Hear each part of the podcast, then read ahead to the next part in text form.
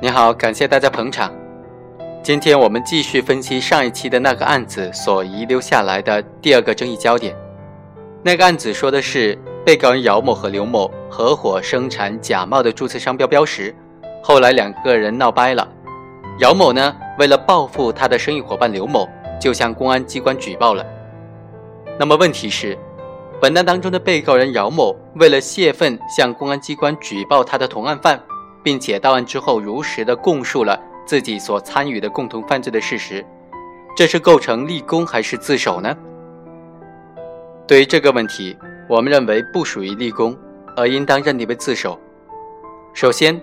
犯罪分子在举报同案犯的时候，只如实供述了自己参与的共同犯罪的事实，这已经构成了自首。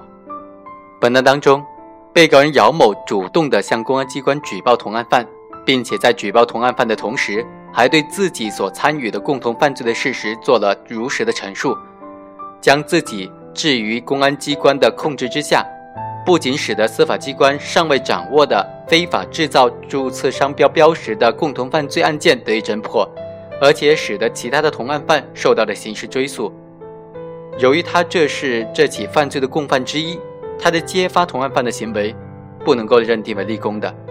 他的行为符合自动投案、如实供述自己的罪行的两个基本条件，因此应当认定为自首。第二，自动投案的动机并不影响自首的成立。行为人自动投案的动机是多种多样的，有的是真诚的悔罪，有的是畏惧惩罚，有的是出于无奈，有的抱着其他的想法，比如在本案当中的报复，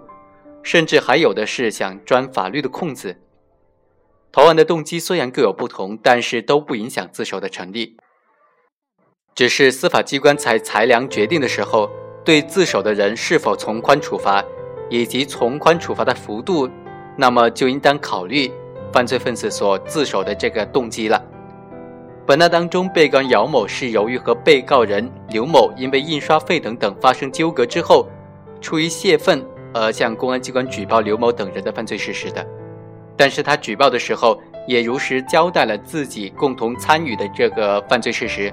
符合自首具备的自动投案、如实供述自己罪行的法定条件。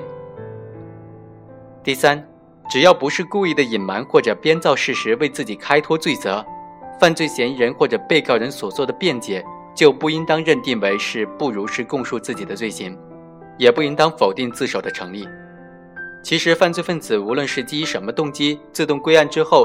由于会受到刑事追诉的这个地位啊，决定了他在供述自己的犯罪事实的同时，还往往会为自己的犯罪罪行进行辩解。因此，在认定是否成立自首的时候，要对投案人的供述的内容进行实事求是的分析。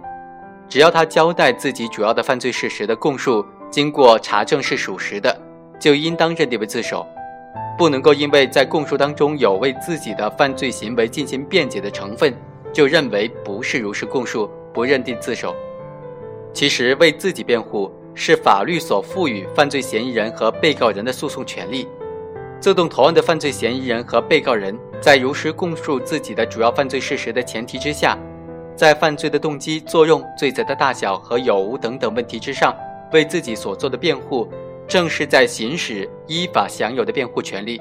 不应当影响对他自首的认定。但是如果自动归案之后采取了隐瞒自己罪行、编造虚假的事实，或者如实的供述自己的罪行之后又翻供等等方式为自己开脱的，企图逃避法律的惩罚的，就不能够认定为自首了。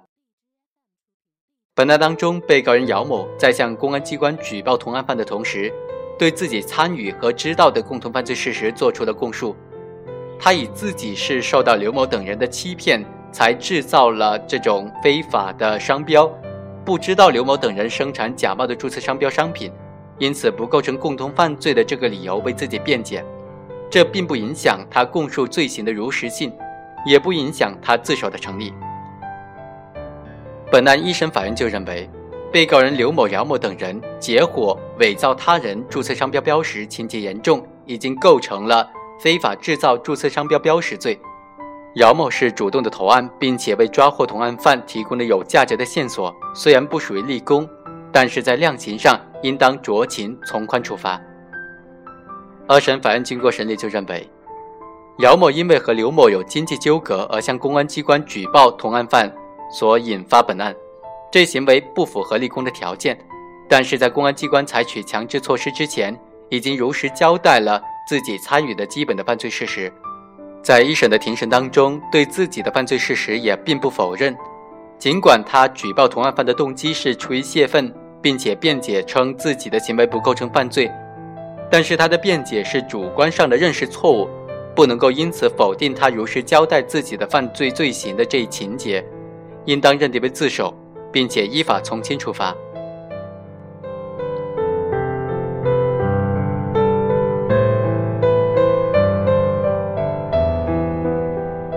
以上就是本期的全部内容，下期再会。